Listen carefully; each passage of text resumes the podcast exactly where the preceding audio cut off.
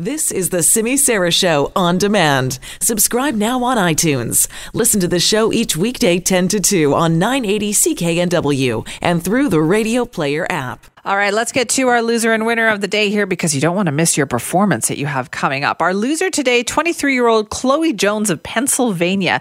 If you have a warrant out for your arrest and the police are looking for you, good idea to not go on social media and taunt the police.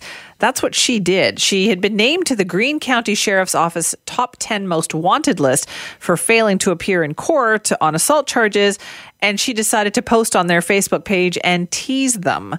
She said, Do you guys do pickup or delivery?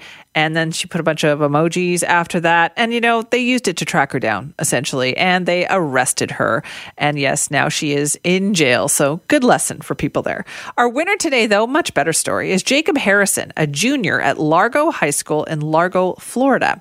His goal was to do well on the SAT without his parents' help, obviously. It ended up paying off and then some because he discovered he had earned a perfect score of 1600 on the test. Have a listen to this report from Fox 13 News. Jacob Harrison had a goal. He wanted to score a 1550 when he sat down to take the SAT for the first time last December. I was just trying to focus, but I kept getting distracted.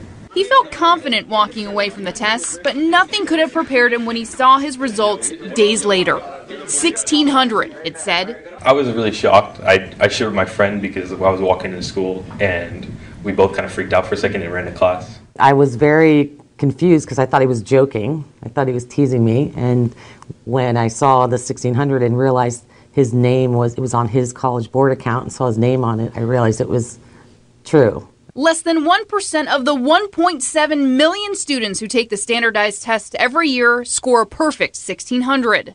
Jacob didn't miss a single question on either the math or reading and writing portions of the SAT.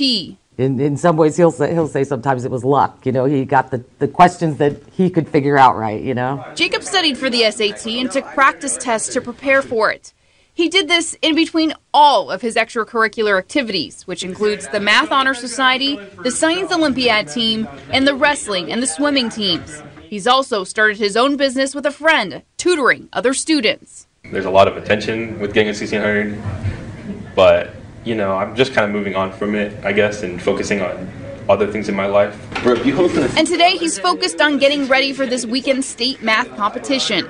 That 1600 on the SAT was a goal accomplished, but there's so much more Jacob wants to do. Oh, what a great guy. He is our winner of the day.